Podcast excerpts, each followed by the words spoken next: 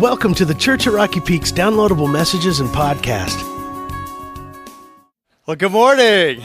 Good to see you. Yeah, that's what I'm talking about. That's what I'm talking about. There we go. Hey, uh, welcome. My name's Mike, and I'm the lead pastor here at the Church of Rocky Peak. And if you're uh, brand new, first time here, a special welcome. We hope you enjoy your time with us. We're going to go into our time of teaching in just a minute. Just a couple announcements. Uh, one is that last week in the message, I mentioned and recommended a book called Weird because normal is not working. Remember that? And uh, my wife says it's an autobiography of my life. But uh, anyway, uh, I recommended that. We sold out last week at the bookstore, and so we bought a whole bunch more, and we just sold out again last service. So if you're looking for it, uh, it's, we'll have more for you next week. So I just want to call that. And then also, just as we enter into the new year, you know, this last uh, year we did uh, a series in, in, the fall called Behind the Music, where we studied uh, Psalms. And you remember that? We, we talked about uh, worship and what does it look like to enter into God's presence. So one of the things we talked about is here at Rocky Peak, we're creating this paradigm of encounter where we come in the weekend service and the King comes in and we're there to encounter with him. And remember, we talked about the importance of just uh, kind of coming on time so we're here together.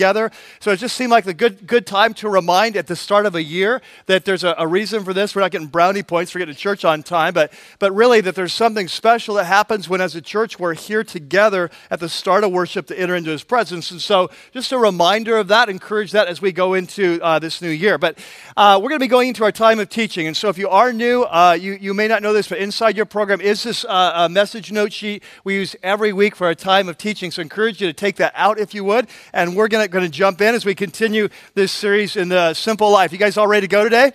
Yeah. All right, let's pray. God, we're just so excited about what you're doing here at our church and in our lives and how you're revealing yourself, who you are as, uh, as, as our Lord, our King, our leader, uh, the one who's come to give us new life. And as we talk about what that life looks like, this simple life you've called us to, where our priorities, we're putting the first things first, we pray that you'd come today and be our teacher. I just pray for great freedom as I teach. I pray for us as a church that we would have ears to hear what your Spirit would say to your church and, and that together we'd gather around your word and just listen to what you'd say to us today in a way that changes our lives forever. And we pray that in your name. Amen. Well, uh, today we are continuing the series that we started last week called uh, The Simple Life, Putting the First Things First. And if you're brand new, a special welcome. It's a series about priorities. So, what we talked about last week is that as a culture, we're, we're living in a culture that it's moving faster and faster every passing year, kind of speed of light 24 7. And in the midst of that, it's often easy to lose track of the things that are truly most important in life. And so, what we're doing in this, this, this series is asking some very simple questions like, like, as a follower of Jesus, what are my top priorities in life? And then, secondly, how am I doing in those areas? And then finally, uh, if I'm not doing as well as I'd like, what are some changes I could make to simplify my life so I could really put the first things first? And so, if you were here last week, we started with what I called seven simple principles, kind of laying out the foundations for the simple life. And if you weren't here, I would definitely recommend you go online and download that message because those seven principles we're going to be coming back to you time and time again. And so, it'd be really helpful for you, I think, to really have some time to focus on that. But uh, today we're actually moving into priority one, kind of our top priority as Christ followers, which we're calling pursuing God. And there in your note sheet, you see a section called Priority One, a, a new, uh, new paradigm. And what I want to do today is, is talk about kind of our paradigm of how we look at this whole issue of priorities. If you've been a Christian a long time, or just a relatively, uh, maybe relatively long time, you've probably heard this. And often in Christian circles, when we talk about priorities, there's almost like a stair step, a hierarchy of priorities that's presented. That as Christians, our first priority should be God first, and then it's often said family second, and then the third one would be, uh, depending on the speaker or the author or what the setting, it might be, it's something else. It's, it might be church, it might be others, it might be career, it might be ministry. If you're football, I mean, if you're Tim Tebow, it's football. Uh, but uh, uh anyway, uh, but but this kind of this hierarchy. Are you with kind of God, uh, family, and then something that fills in three, and we got. And so the idea is that there's certain priorities as Christ followers. This is what we do first, this is what we do second, and so on. And, and I think there's a lot of value to that paradigm because, in ultimate, uh, ultimate sense, there's a lot of truth to this. That as we're going to see today, that as Christ followers, our, our, number one priority is to know, please, and, and love God. I mean, that's, that's our number one. And there's no question that, you know, family is, could be kind of our second priority in a sense. And so, and then other things third. And so it's true that, for example, if I have to choose between pleasing God and pleasing my wife, that, that God would say my top priority is pleasing God, right? I said that this week to a staff person. They said, I can't believe you just said that out loud. But uh, anyway, uh, but, and, and it's true that if we have to choose between being successful on the job, job or successful as a husband and a father, that it's more important to be successful as a husband and father than it is on the job. And so there's some ultimate truth there's to this paradigm of kind of stair step or hierarchy. But I think that in real life and in everyday life, it's actually hard to apply that or see how it really fits because uh, the reality is like, when do you really finish with God, right? Like, when do you say, okay, I'm done with God, I took care of that. Okay, now I'm ready to move on to my family. Uh, or, for example, how do you make decisions in your, in your career? For example, uh, like, like does putting God first and then family second, does that mean you should never take a job that requires extended travel? Does it mean you never should take a job where you have longer hours at times of the year? Uh, does, does it mean that, well, no, you, sh- you shouldn't take that job because you're going to miss church on the weekends? That's not putting God first. Or does it mean that uh, if you're an accountant during tax season, you shouldn't work killer hours because, because family should become a first? And so, even though that's where you make your hay, and even that's where your job is, and even that's where you need to take care of your clients, that no, you just need to work eight, ten hours a day should never change. You see? And so, what I found in my life is often that paradigm's helpful in the, in the big picture of what things come first, second, and third, but not so helpful in everyday practical life and determining. And so, what I want to suggest to you today is a new paradigm. It's a paradigm that I've kind of used in my life uh, forever. And, uh, and it's, and it's kind of a, it's a wheel diagram. And so it's there in your note sheet. And so we're going to take a look at it there. And so you'll, you'll see that as you look at it, this wheel represents your life, okay? The wheel represents your life. And around the edges of the wheel, I've put some of the priorities, top priorities. Now, these are not our only priorities. There are other priorities that God calls us to, but these are five we're going to be talking about in this series. So I put them there. So you can see at the top, you got family, you got career, you got ministry, finances, and you have renewal, kind of rest and renewal. But there's one thing that's kind of uh, uh, conspicuously missing from this diagram, and what, what is that? God, right? Okay, so what we're going to do is I'm going to have you right now on your note sheet. I want you to write God in the center. Okay? So God becomes the center of your life, that He's the hub around which all of your life uh, revolves. So I'm going to put God here in the center of our life. And so, what we're saying here, it's a different way of looking at it. Instead of saying, okay, God's first and family second, what we're going to say is, no, God is first in everything. God's first. And so we're going to put him in the center of my life. And so what does it look like then to follow Christ? It means, well, in every situation, I'm really asking, like, what do you want me to do in this area of my life? And so there in your note sheet, there's a verse, for example, from Colossians 3.17 that kind of models this paradigm. And Paul says, whatever you do, so whatever you do, whether it's family, it's career, it's ministry, it's friendships, it's renewal, whatever you do, do in word or deed, what you say or what you do, whatever you do, it all in the name of the Lord Jesus. So words, do it for Him, do it in the way that He would do it if He were in your shoes. And so, what this means is that if we're serious, and I want you to catch this, so I'm a neon lights are on this today. Today, we're talking about priority one, making God our first priority. So, so the question is, how do you know if you're doing that? And here's the answer there's, there's a question that we, get, we need to get in the habit of asking in every area of our life, and it goes like this. It's there on your note sheet. I call it one simple question. Let's fill in the blanks. What do you want me to do in this area of my life? Okay, what do you want me to do in this area of my life? And so we talk about putting God first in our life. God, that's what we mean. We say we're putting God at the center of our life, and in every area, my family, my career, my ministry, my finances, my renewal, and whatever other areas are, we're going to ask this question God, what is your will for my life? How do you want me to do that? And if we're doing that, then we're truly putting God at the center of our life and we're, we're putting Him, we're making Him priority number one. Now, another reason I like this diagram is because wheels are made to roll, aren't they? That, that's why they're, they're round. And so wheels roll. So, like right now, you'll see at the top of this wheel, which represents kind of our top priority of focus, it, it's the family, right? And so, So, but wheels roll. And so life is not going to be static. Like life is going to move on you. And what this suggests is that at different times in our life, that God is going to call us to different areas of focus. All right? That, that it's not static. It's, it's, life is not static, it moves, it changes. So let me give you an example. Like in the Bible, one of the most uh, famous characters is the Apostle Peter. And uh, the Apostle Peter, remember that he was by the Sea of Galilee when Jesus came, and he was there with his brother. They were fishermen. And Jesus said, Follow me, and I will make you fishers of men. I'll teach you how to pursue men uh, for my kingdom, all right? So, uh, so Peter drops everything and he follows Jesus. Now, here's the thing. Often we don't think of this, but Peter had a family. We know this. We know at least he was married, probably had kids, but at least he was married. Uh, and so when Jesus asked him to drop everything and follow him, he was leaving his wife behind, wasn't he? So for the next two or three years, Peter is going to be traveling around the nation with Jesus. Uh, he'll be home from time to time, I'm sure, but he's going to be traveling around the, the, the nation, and his wife's going to be at home. All right? And so, so is is his wife really his top priority at that time? In a sense, not really, right? Because Jesus is calling him to do something else. Jesus is saying, No, right now, Peter, uh, I want you to come with me in ministry. And so, ministry at this season of your life is your top priority. Now, it's interesting because you go on in the New Testament, you find out that after Jesus left and Peter became an apostle, that we're told in 1 Corinthians that Peter, when he traveled, he would take his wife with him most of the time. And so, in that season of his life, uh, all of a sudden, he's like, okay, this season, Peter, I want you to take your wife, with you. Are, are you with me in this?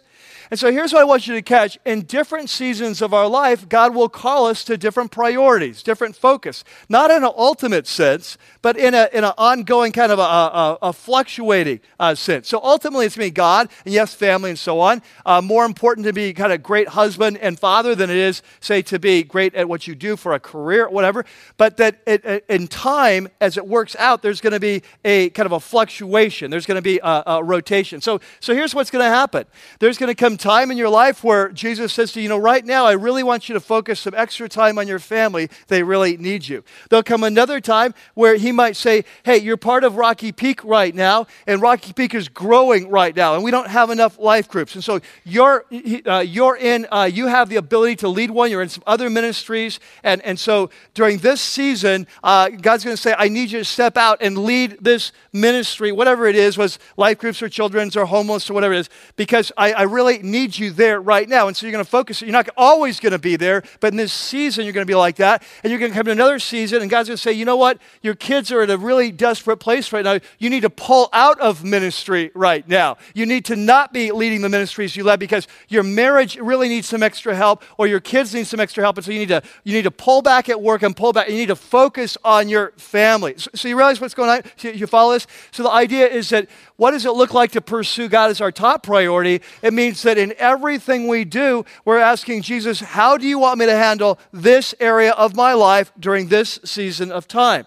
Now, of course, what we're assuming is that if we're serious about this, Jesus will lead us. And, that's why we started last week with these seven foundational principles. And remember, one of them is that the Spirit will help us, that we're not on our own. That as we come before God and we ask Him, that if we're serious about putting Jesus at the center, if that's if we're not, He's not going to help us. He's not going to talk to people who are not listening. But if we're serious about we really want to honor you, then he will begin to speak and he will begin to direct. And what happens then is our life becomes increasingly simple because God is directing it. This is the focus of your life for right now. Does that make sense? So, so uh, it's a paradigm that's been very helpful for, for me. Now, over the years, though, um, having said all of that, I think we would all agree as followers of Jesus that God is to be our number one priority. And so, having set this up now, I want to ask some questions of you to help you just process this through in your life as we start this series. Okay, if God is priority one, uh, then, then what does that say about my life? Is my life reflecting that priority? Are there any changes I need to make? And so, there in your note sheet, there's a section that's called Pursuing God, three more simple questions. And so, what I want to do, kind of lead us through these questions, help us do some analysis and then uh, some decision making, some choices in our life. So, here we go. The first question really flows out of this paradigm and what we've already seen, and it goes like this Is pleasing God your top priority?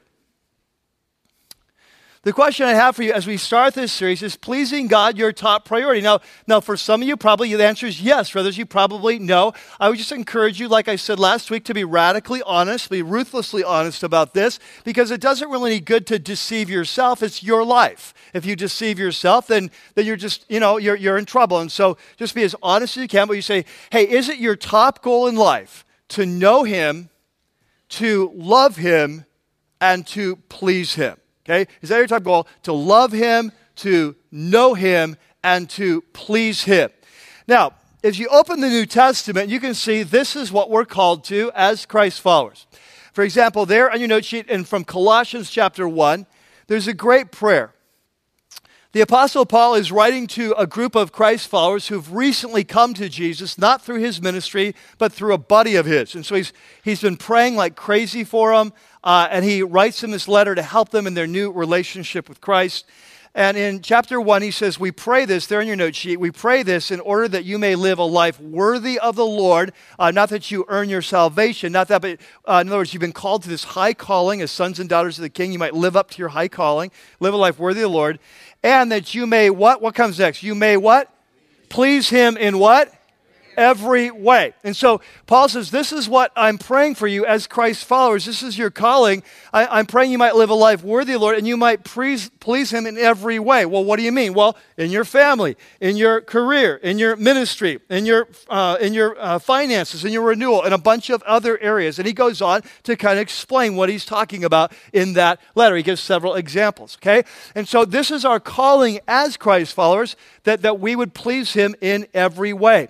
In fact, fact, the next passage, I think, is one of the most profound and, and uh, powerful passages in all the New Testament of what it means to be a follower of Jesus. And it's there in your note sheet, uh, 1 Corinthians, or 2 Corinthians chapter 5, where it says that he died for all. And who's the he? Yeah, Jesus. Okay, so Jesus died for all, that those who live, why did he die? That those who live should no longer live for themselves, but for him who died for them and was raised again. Catch this. He says, He, he died for all that we would live for him. Let's, let's say it together. He died for all that we can live for him. Now, this is really what it means to be a follower of Jesus. Often we miss this. Some of you came to Christ and you were only told half the story. Like, like some of you were told how you need to come to Jesus, ask Him to forgive you for your sins, and you'll receive the gift of eternal life. Now, is that a true statement? Yes, that's a true statement. But it's only half of the truth, right? Because there's fine print in this contract.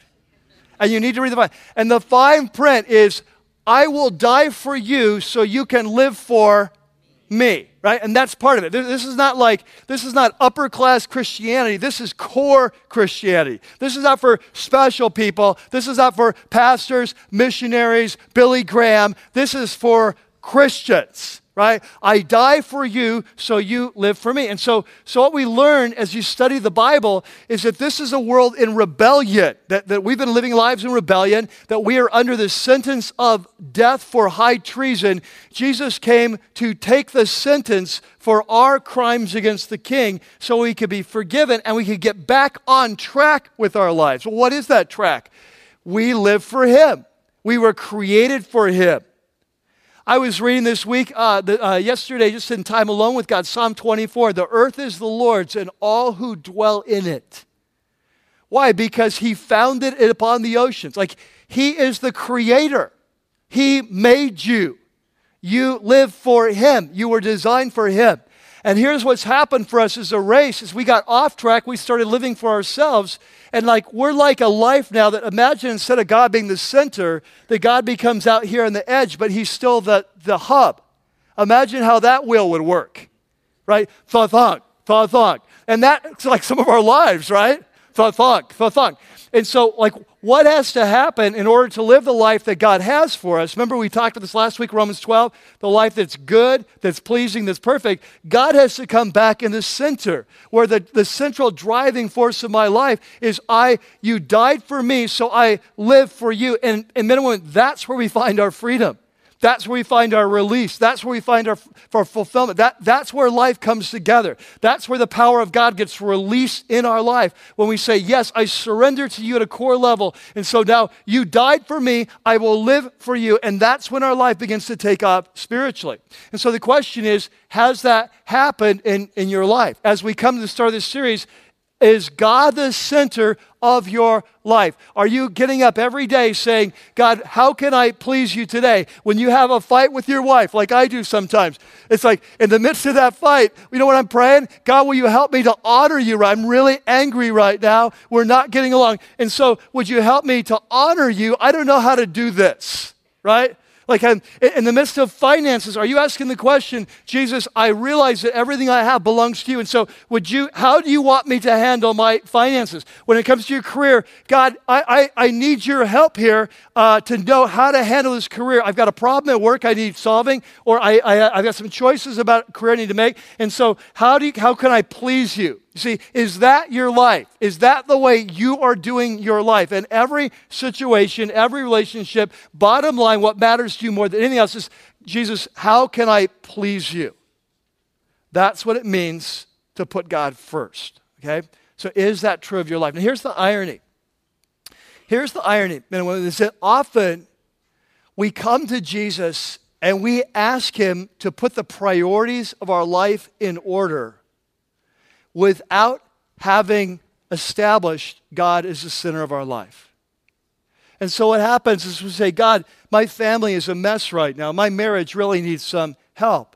And or my kids are out of control. I don't know how to raise my kids. Would you help me in this priority in my life? And so they say, Oh, and God, you know, we live in the midst of this culture. I'm working way too many hours and I don't know how to balance my life. And I, I can't even figure that out. Would you help me to find some renewal in my life? I know I'm supposed to do that. we come and we say, God, in my finances, like they're, they're a mess, and I need you to bail me out and, and, give me some wisdom. We say, God, in my ministry, I know I'm created with a purpose, and, and, and my life, I feels meaningless. And I, I know I'm supposed to, I was created on purpose, with a purpose. And so would you show me the purpose of my life? Or we come on my career, I need some help here, and I don't know how to solve this or how to deal with this guy at work, and I need some help here. And so we're, we're coming to God. God, would you help me in all these areas of my life? But there's a problem here, is that God is not the center of our life.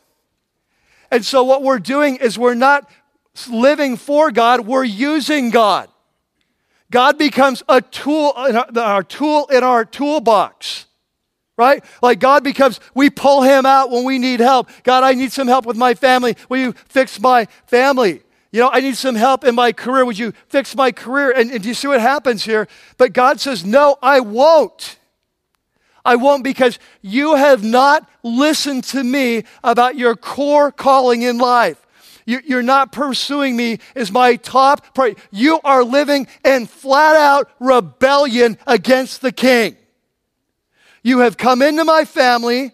You have asked me to forgive you. I have done that, but you are living out in the barn or, or, off the ranch or off the reservation. You are pursuing other gods in your life. You're making other things first. You're living for your career. You're living for these relationships. You're living for your finances, and you're not pursuing me. And then you want me to come in and fix your life. And no, I'm not. You're living in rebellion.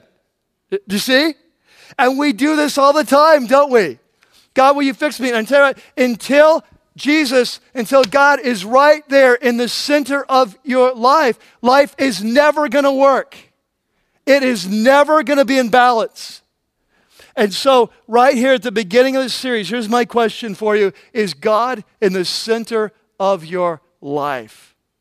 Are you asking the right question? Is the number one question of your life that drives you, God, how can I please you in this situation of my life. Okay? Now, number two, the second question, the second question is is this priority, this priority of pursuing God, is this priority reflected in your schedule? Now, I'm going to ask you to be radically honest here, all right? That, that I, I'm, I don't know your life, and, and so I'm, I'm not peering in or whatever. I'll try to keep looking different places. Um, so, so you don't feel guilty. Uh, it's like it's, it's like this in a message. I'm always trying to like scan because I know if I land on anyone, they're like, "Oh no, he sees me." Uh, but but I'm going to ask you to be kind of really honest with yourself. Okay, remember we talked about this last week that in this series, I'm going to ask you to be radically honest with yourself because unless you do, you can never get better. Like, unless we're honest with the diagnosis, we never get the right prescription. And so I'm going to ask you to be radically honest. And this, frankly, in the next few minutes may be very challenging for you, okay? So I'm kind of put, putting up little warnings. But, but, but it really holds the key to your future here, what we're, gonna, we're about to talk about. And so the question is is this priority reflected? And so, one of, the, one of the, the principles we learned last week, one of the seven simple principles, is that our choices reveal our priorities. Do you remember that? That it's not our intentions that reveal our priorities, it's our choices. Re- we, we like to fool ourselves, we're easily self deceived, but it's our choices that determine. And remember, we said there's two primary places that we need to look when we're measuring our choices and evaluating. Remember what those were?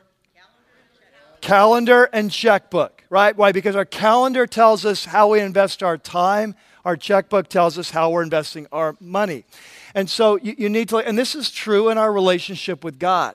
So if we're going to say that pursuing God is our top priority, to know Him and to love Him and to please Him, the next question is Is that priority reflected in your calendar? Like if someone was to come and look through the calendar of your life, would they see times there that are intentionally set aside in your life to pursue God? Okay? So some of these would be fairly obvious. Things like church, right? We come to church here not to get brownie points. We, we come to church here to pursue God together, right? That's why it's important. We're here on time and we're here. We're going to enter into his gates. We're going to encounter God. And so we're coming here, what? To listen to his voice through his word we're coming here to experience His presence in worship. And so, is that a priority in your life? Or, or is church something that, if there's nothing better going on that weekend, then this will fit into your calendar? But otherwise, it'll be sailing or hang gliding or sports or whatever the thing is. You know, is that reflected? Here's another kind of uh, one that's it's more obvious. One of the things the Bible teaches, if we're serious about growing, that uh, that, that one of the, the most important things to do is be intentional about spending time with growing people. Okay? Like if you're serious about growing, you, you need to hang out with growing people. And the reason is that we become like the people we hang out with. And so, if you want to become a person who's really pursuing God, it's really important that you hang out with in an intentional way with people that are pursuing God. Does, does that make sense? Okay, so, so in other words, find people who are growing, hang out with it. You know, it, it, will, you, you will grow. And so that's why we built our whole church around life groups, not because, not because it's just kind of cool to have these little groups called life groups, but because this is our way of being intentional about pursuing relationship. Because now every week you're going to gather with some people who want to grow, who are you going to read the word, you're going to share your lives, you're going to challenge, you're going to pray together. And so, if I were to look at your calendar, maybe it's not a life group, maybe it's some other kind of group, but would I see in your life intentional times of growth, where your intentional relationships? Would I see that? Okay? A third area would be what I would call growth opportunities. We live in a day and age where there are a ton of books. I mentioned the book Weird. We'll look at some books later on. There are books, there are resources, there are MP3s, there are CDs, there are seminars, there are essentials classes here at Rocky Peak. These are resources that are growth. And so, in the, well, I can tell you what, in the, in the lives of people are growing, I, I guarantee you, you look and you see these like growth opportunities being taken advantage. They're in their calendar. Okay? So, those are some of the obvious ones. But I want to talk about one that we often, I think it's easiest, I think one of the most important, but one that's uh, often we neglect the most, and that's time with God one on one okay? That, that if you're serious about pursuing God in your life, what I'm suggesting is you're going to need to have times in your life on a regular basis where you're getting aside with God to listen for His voice, to read His word, to talk about the things that you're doing together, which is what we call prayer, to ask for His advice in these different areas. How do we please you? That you're going to need time for that. It just, it just has to happen. Uh, I think we see this in the life of Jesus. One of the things I love about Jesus, the way he models this, if you study the life of Jesus, one of the things you see is that Jesus was very intentional about spending time alone with his Father. And it becomes obvious because the busier he gets, uh, the more you see what a priority this was. For example, there in your note sheet, in Luke chapter 5, the way my voice is going, it sounds like I'm going to be like Bruce Springsteen by the end of the day. So let's just go with it, you know? Uh, born in the USA, I'll start singing at the end. Uh, all right, so uh, you just don't worry about it. I'm not going to worry about it. We got more important things to worry about. All right, so. Um, so look what it says in Luke chapter 5. Uh, there's a time in Jesus' life where the crowds are really, it's, it's towards the beginning of his ministry. More and more people are coming to hear him teach. More and more people are coming. And so he's getting very popular. So life is getting crazy, busy. Like he's having a hard time even getting alone, just finding meal time with his disciples. And so in that context, it says the news about him spread all the more. Uh, so that crowds of people came to hear him and to be healed of their sicknesses. But catch this. But Jesus often, what's the next word? Withdrew. Now, would you circle that word for me? Circle that word. Jesus often what? Withdrew. And here's what I'm saying. If we're going to walk well with God, if we're going to pursue God in our life, to love Him and know Him, and to please as our time, there have got to be times in our life where we withdraw. Okay? We have got to have times we withdraw from the busyness and the craziness of life just to get some perspective on life and where we're going. He goes on to say he, he with, often withdrew to lonely places and he prayed. He spent time with his father. And as you study his life, here's what you find this was not easy for him. Because of his busy life, he had to get up pre dawn or stay up through the night to do this. There was only options. And so, after a long day of teaching, preaching, healing, he's exhausted, but he would often stay up late at night or get up early in the morning. Why? Because for Jesus, this was um, pivotal for him to stay on track. Like he, he needed to get along with his father. He needed to hear his voice. He needed to think through the scriptures. He needed to talk about plans. He needed to ask his father's advice and direction, right? And th- this is where he got his strength. This is where he got his renewal. This is where he got his perspective so he could run the course well. Now, here's the question that comes obvious. The question is how in the world do we think that we can live our lives well if Jesus, without time alone, if Jesus needed time alone to stay on track? You see? So, so I really believe this. In the life of the believer, there's kind of three major kinds of events that need to happen on a regular basis. We need to be in, in a large group setting. We're receiving teaching and worship, like our weekend services. There needs to be a small group setting. Think of it like a three legged stool there needs to be a small, uh, a small, a smaller group type setting where we're sharing our lives in more personal ways and, and growing and challenging, right? And then there needs to be this one-on-one time where we're connecting with Him just one-on-one. And so, so we talk about becoming like Jesus, but have you ever thought of this? That it's impossible to become like Jesus unless we do some of the things that Jesus did to be Jesus, right? And one of the things that Jesus did is He spent time alone.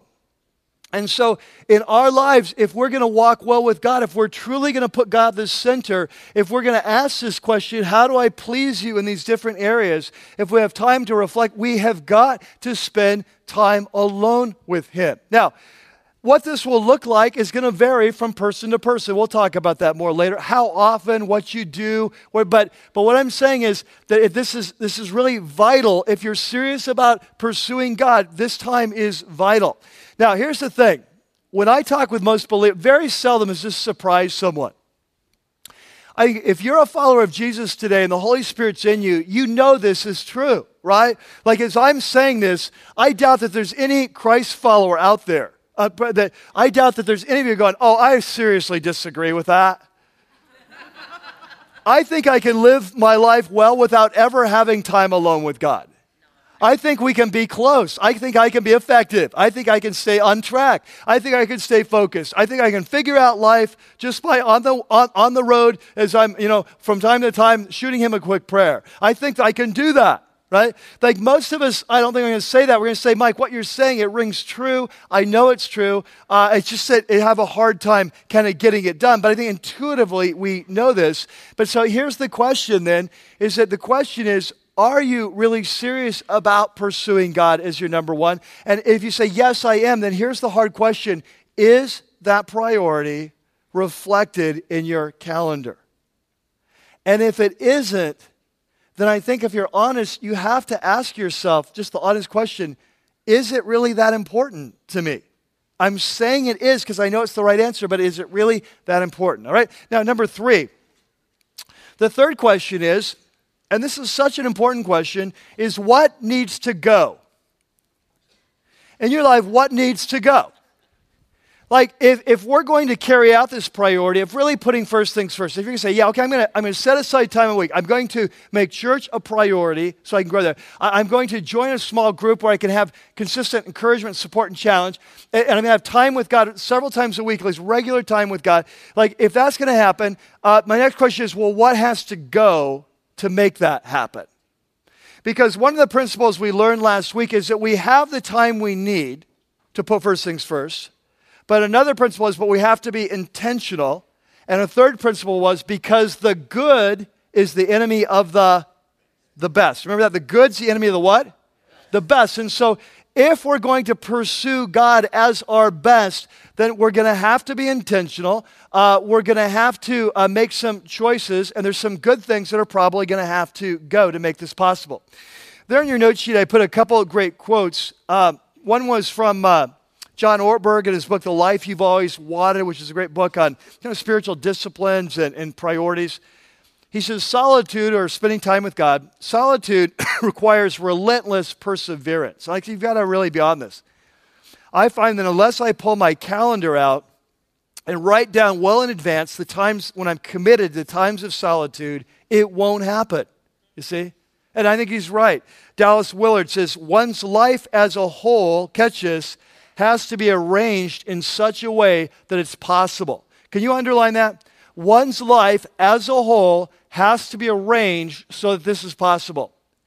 In other words, if you just, if here, here's what I want you to catch. If you leave today and you go home and say, I, I was really moved by that message, uh, and I really want to pursue God, and, and that your strategy is just to go home and to add to your overly busy schedule one more thing to do, what do you think your chances of succeeding are? Like about a week or two, maybe, maybe a day or two. And here's what I want you to catch no, no. Life as we know it has to go. In fact, that's what he says. Life as usual. Remember, we said the first week? Normal is not working. So, life as usual must go. It will be replaced by something better. So, here's what I'm saying. If you're serious about pursuing God as your top priority, you are going to have to reschedule your life and something is going to have to go. That you're going to have to make some changes in what you do. You can't just add God to the rest. You're going to have to take some things away. Does that make sense? Okay, so let's talk then practically about what this looks like. Last, uh, last summer, I read a book. It was called The Simple Life uh, and it's really what inspired. It wasn't the, the book inside, the, it wasn't the content that inspired this, it was the title. The moment I saw that title, something stirred, and I felt like God was calling. I, I was supposed to do a series on Simple Life. But so then I thought, well, I better get the book and see what they say. And so uh, I got the book, and honestly, it wasn't so much the book, the content, I just stole the title. I just like the title. But uh, it was an interesting book, and that in the book, what these two authors did is uh, they're two Christian researchers. And so what they did is they researched about a thousand people, uh, Christians and not, about the speed of life that we're living as a culture and how it's impacting things like family and relationships, our relationship with God, and, and just our general health and so on. And, and so they, then they kind of they, they give the results of their findings with some suggestions in this book.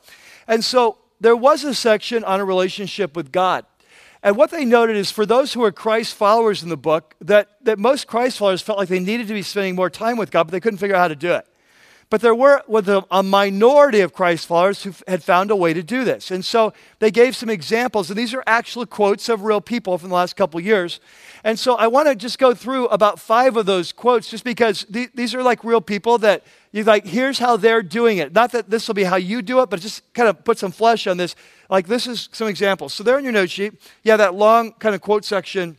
And, and so here's uh, the first person says, uh, I watch television an average of 15 hours a week. Now, Uh, as we learned last week, the average person in America watches 35 hours a week. So he's actually uh, in, in a good spot. But I watch television an average of 15 hours a week. Um, and all I did was make a commitment to cut my television time to 10 hours a week. So he makes okay, I'm going to cut from 15 to 10. That's how, the difference. He's, that's the change in his schedule.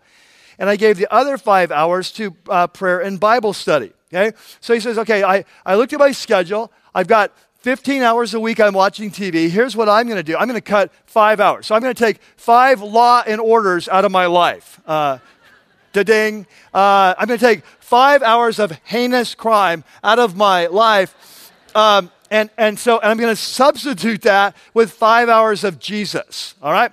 So he goes on, he tells us, here's how we're going to do, how we're going to do this.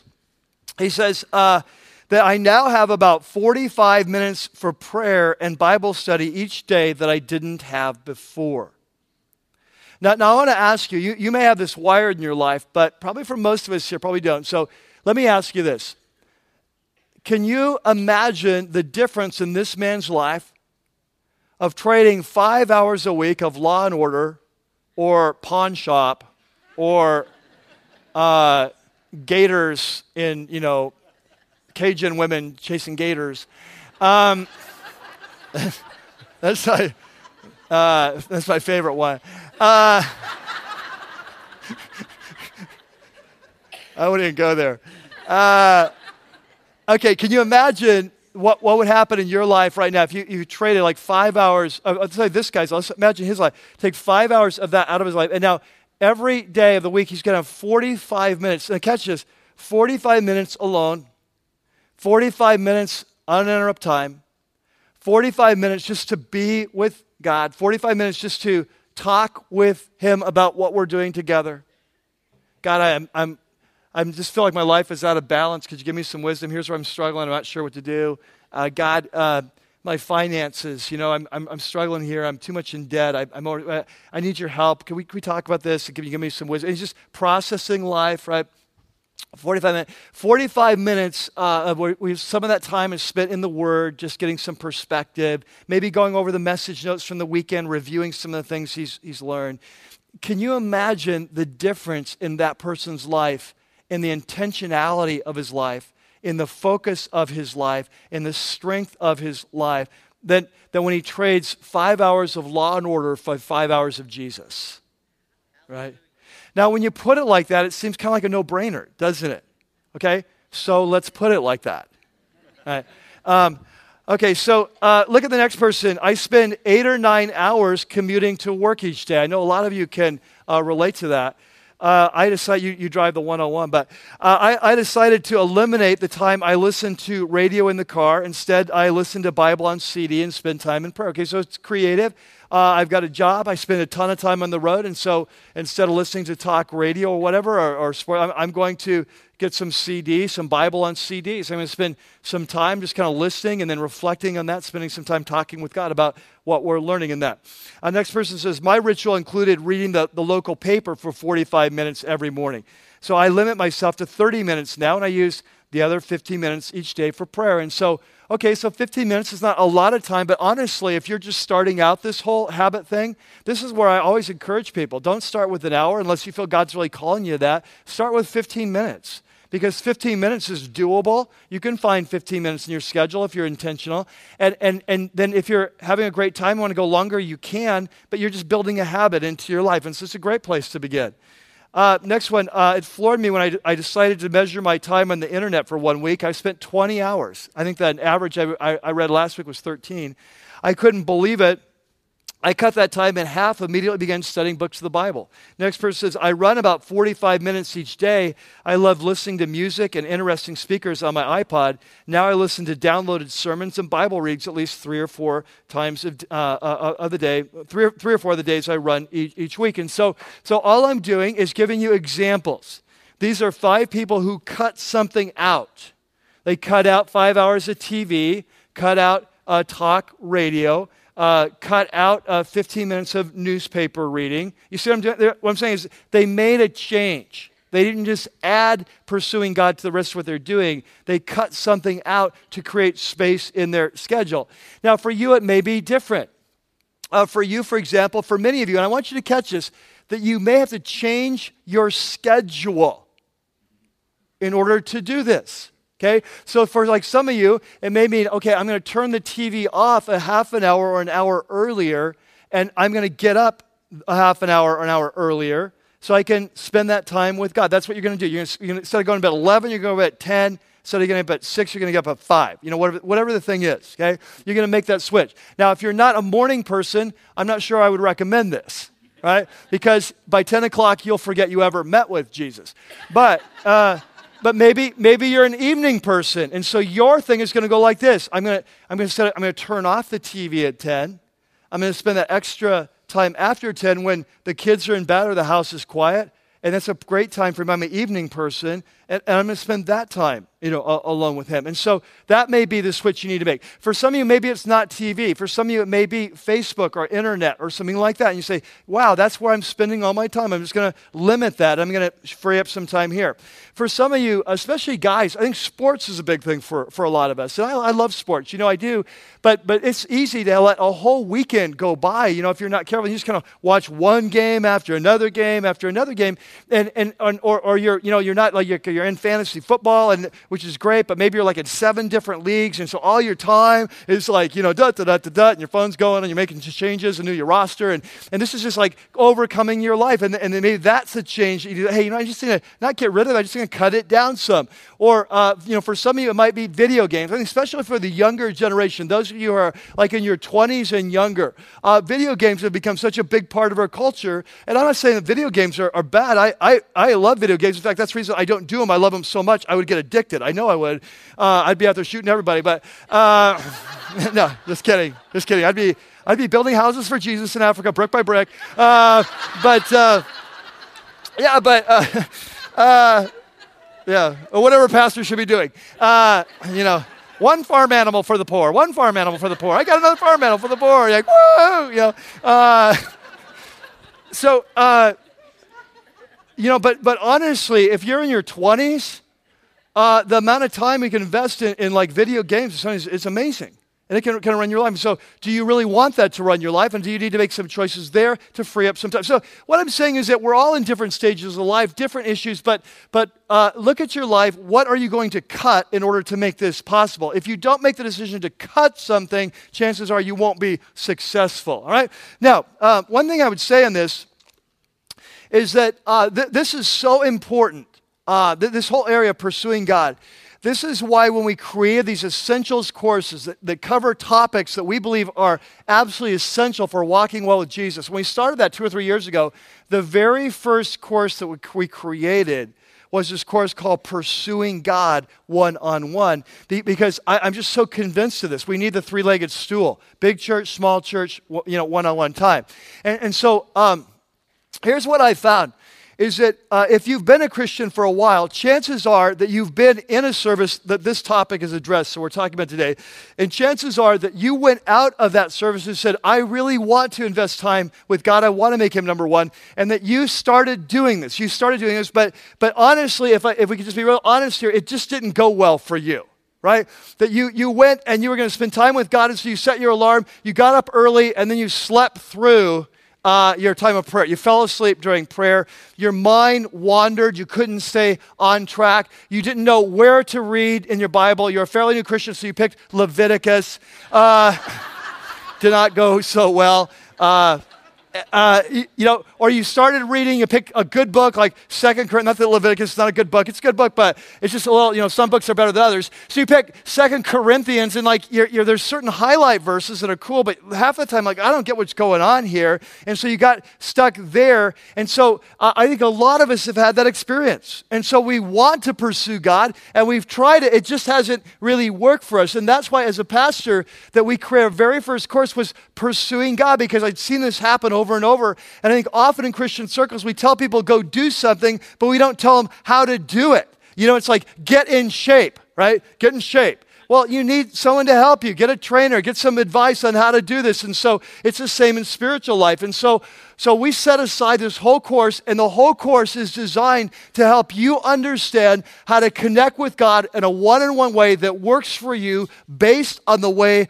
God has wired you. And so in the course, we talk about things like how to read the word and how to understand it on your own and how the thing fits together and, and how to pray and what that should look like and how your time alone can be can, can look like. And here's the thing I, I really believe this that often in Christian circles, one of the reasons we don't succeed is we have such a rigid view of what needs to happen.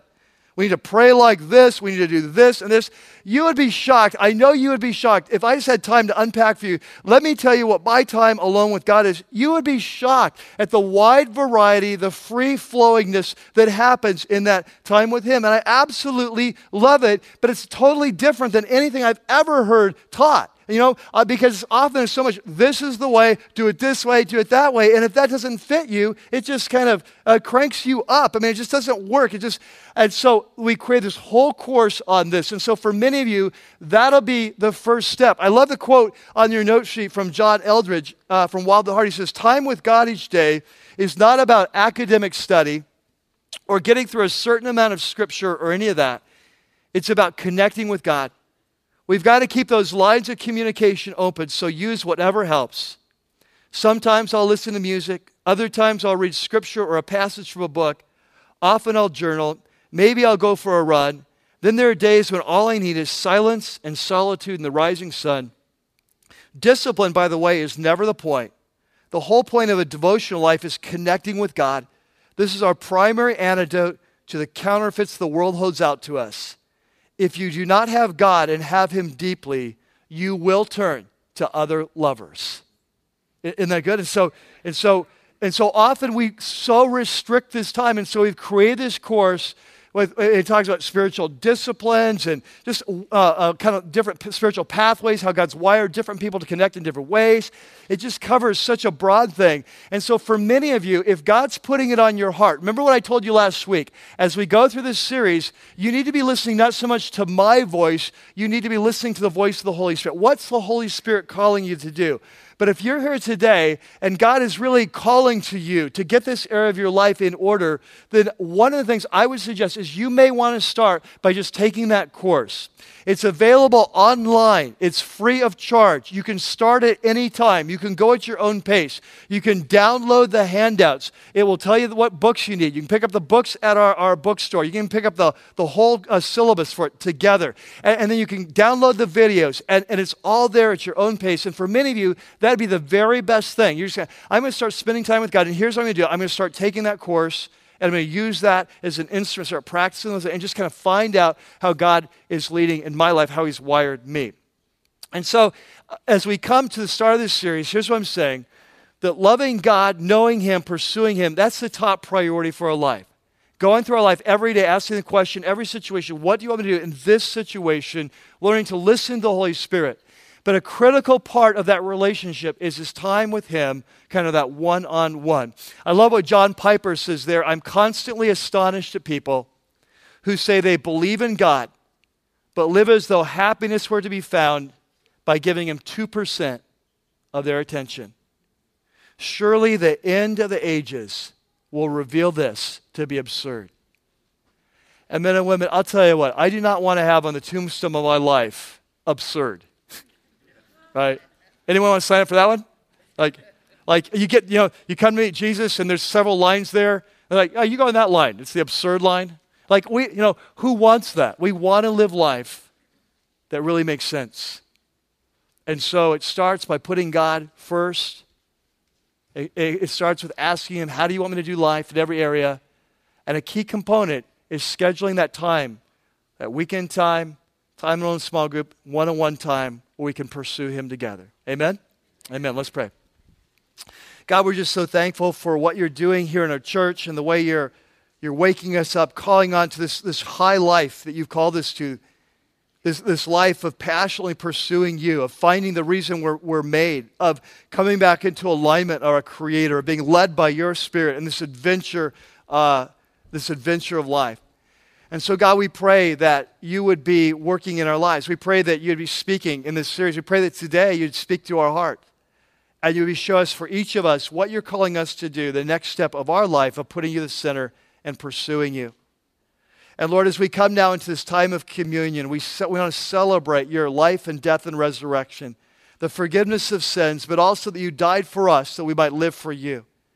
And so, God, we just pray that if there's any of us here that we haven't been living for you, or we need to make some changes in our priorities, we pray you'd meet us in this time of worship and this time of communion.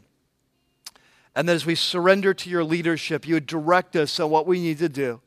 We'd ask you to forgive us for those times we've not made you first, and, and that you'd teach us how to, how, to, how to live for you. We thank you that you died for us so we might live for you. We pray this in your name. Amen.